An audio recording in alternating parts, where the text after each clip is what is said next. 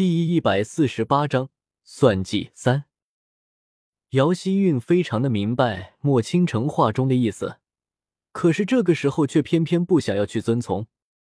现在的姚希韵已经臭名昭著，再也不是人们口中的娇贵小姐，再也没有了可以依靠的父母，再也没有靠近那个人的机会了。既然这样，她还有什么可需要顾忌的？莫倾城不是喜欢上了姚锦兰这个贱人？所以才会对他如此狠心吗？那么他就要将这些天莫倾城对自己所做的一切事情都给说出来。那么他倒要看看姚锦兰会不会喜欢他。只要谁敢让他姚希韵不高兴了，那么他也绝对不要想好过。抱着这样的想法，姚希韵上前一步，想要靠近姚锦兰，将莫倾城做过的事情好好说说。却不料，他刚刚还才那么狠心的想要伤害姚锦兰。玲珑，灵儿又怎么会让他有再次靠近了姚锦兰的机会呢？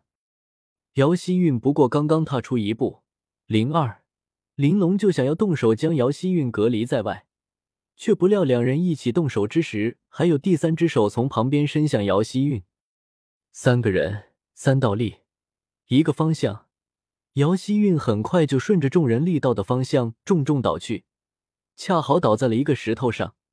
整个人立刻就晕了过去。这一切发生的太快，姚锦兰连阻止的机会都没有。知道玲珑和灵二是为自己安全考虑，姚锦兰没有准备责问他们，立刻转头看向剩下的意外出手的莫倾城。刚刚姚希韵的话中也指明了，他现在的遭遇和莫倾城也脱不了干系。正好，姚锦兰也很想知道。到底莫倾城做了些什么事情，让姚希韵成了现在的模样？我不是故意的。不等姚锦兰视线看过来，莫倾城舅舅赶紧的解释道：“我是因为怕他还要再做出伤害你的事情，所以才会出手推他的。”莫倾城说话的时候，因抽动脸部神经，致使额头上还没有愈合的伤口再次渗出血水。姚锦兰静静的看了一会儿莫倾城。直到将莫倾城的的眼里渐渐的变得死寂，而后才开口道：“如此便多谢莫公子了。”不用。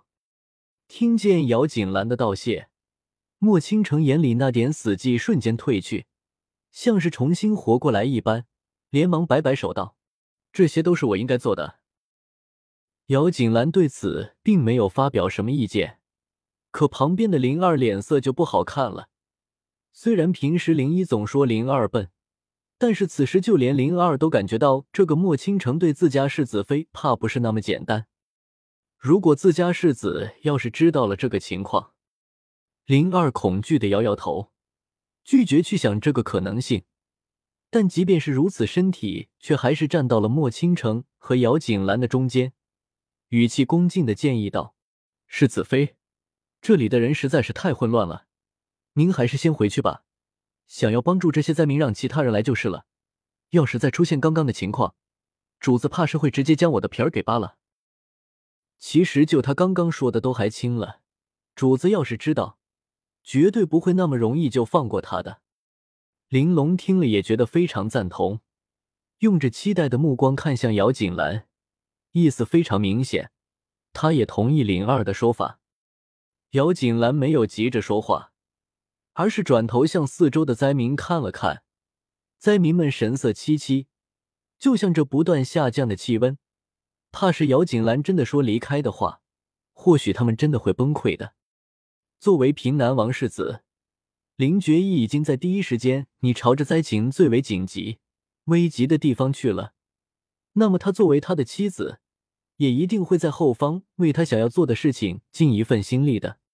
毕竟这可不是勾心斗角的时候，多拖一些时刻，或许就会多一个人死亡。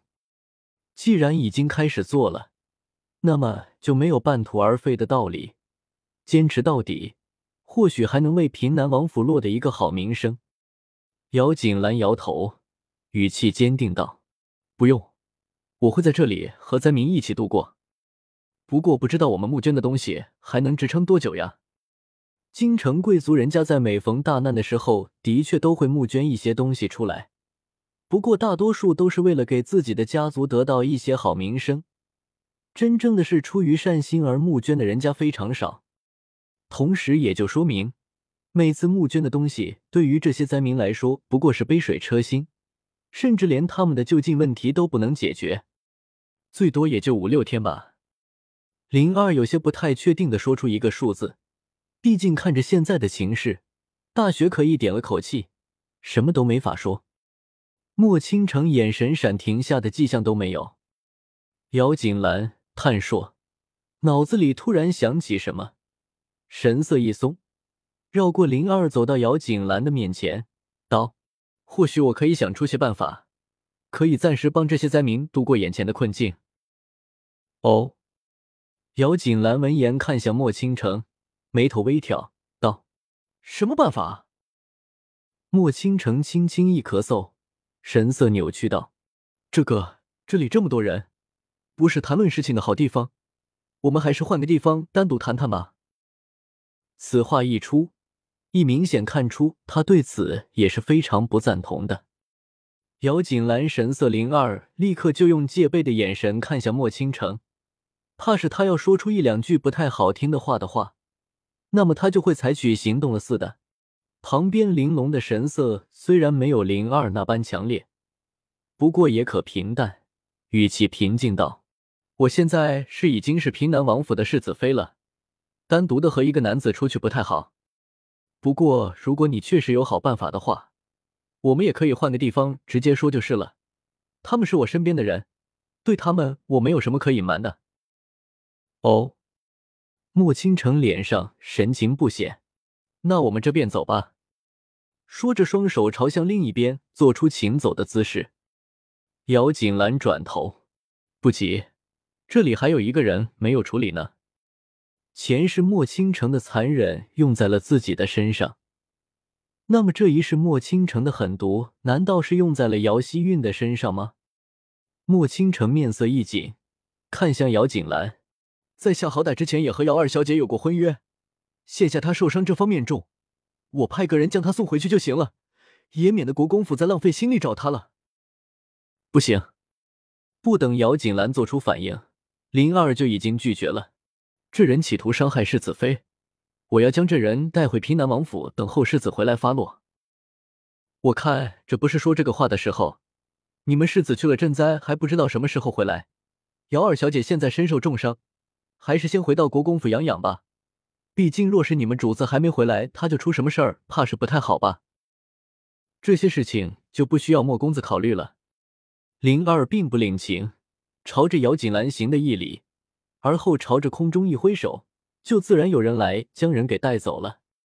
姚锦兰只是看着没有动作，那么莫倾城也就只能面无表情的看着姚希韵就那么被平南王府的人给带走了。不知道你到底有什么方法可以解决现在的问题？事情紧急，姚锦兰也没有开玩笑的心思，到了一个稍微安静点的地方，对着莫倾城就开门见山道。京城贵族人家谁还没有一两个贫瘠的庄子呢？相信只要能够获得足够的名声，他们还是非常愿意用这样的庄子来安置灾民的。天启首都可谓是寸土寸金，随便一个地方都是有主的人。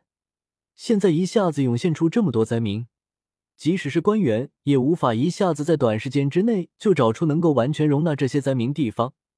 更不要说足以抵抗寒冷的房屋、棉被什么的了。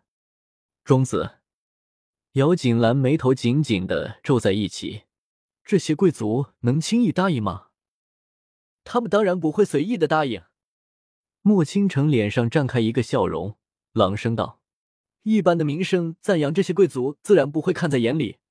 可若这个是皇帝陛下所称赞的，那么想必他们会非常愿意展现他们的慈善。”这全天下的子民都是皇帝的子民，皇帝陛下仁慈，想必为了免百姓于苦难之中，必然不会吝啬开尊口的。姚锦兰对这点倒是不反对，只是谁去向皇帝陛下提议呢？这件事儿是一件功于皇帝、功于百姓的人，可对那捐出物资的人来说，可就不是那么美好了。这就要靠。这就要靠莫公子你了，想必将这样的难题都给解决了之后，皇帝陛下一定能真切的看到您的才能。景兰在这里替那些受苦的百姓感谢莫公子，同时也预祝莫公子早日得到皇帝陛下的信赖。景兰就此告辞，希望早日听到莫公子的好消息。丝毫不给莫倾城说话的机会，姚景兰三两句说完，而后直接带着人就走了，剩下莫倾城站在原地看着他消失的背影。姚景兰，现在的你就那么讨厌跟我在一起吗？这可不太好。从前到了可是非常想喜欢和我待在一起的，而且你的以后也只能和我待在一起。小姐，现在我们去做什么？发生了之前姚希韵意外的袭击事件，玲珑对于自己没能保护好姚锦兰可是非常的自责。保险起见，现在对姚锦兰可是寸步不离。而且他非常期望的一点就是，自家小姐可以听从灵儿的说法，即使是要帮助灾民，换别人去做就可以了。当然是去看看我那不成人形的妹妹了。灾民的事情固然重要，可是这件事儿别人去做也同样可以。而事关姚希韵，除了她自己，怕是没有人能够了。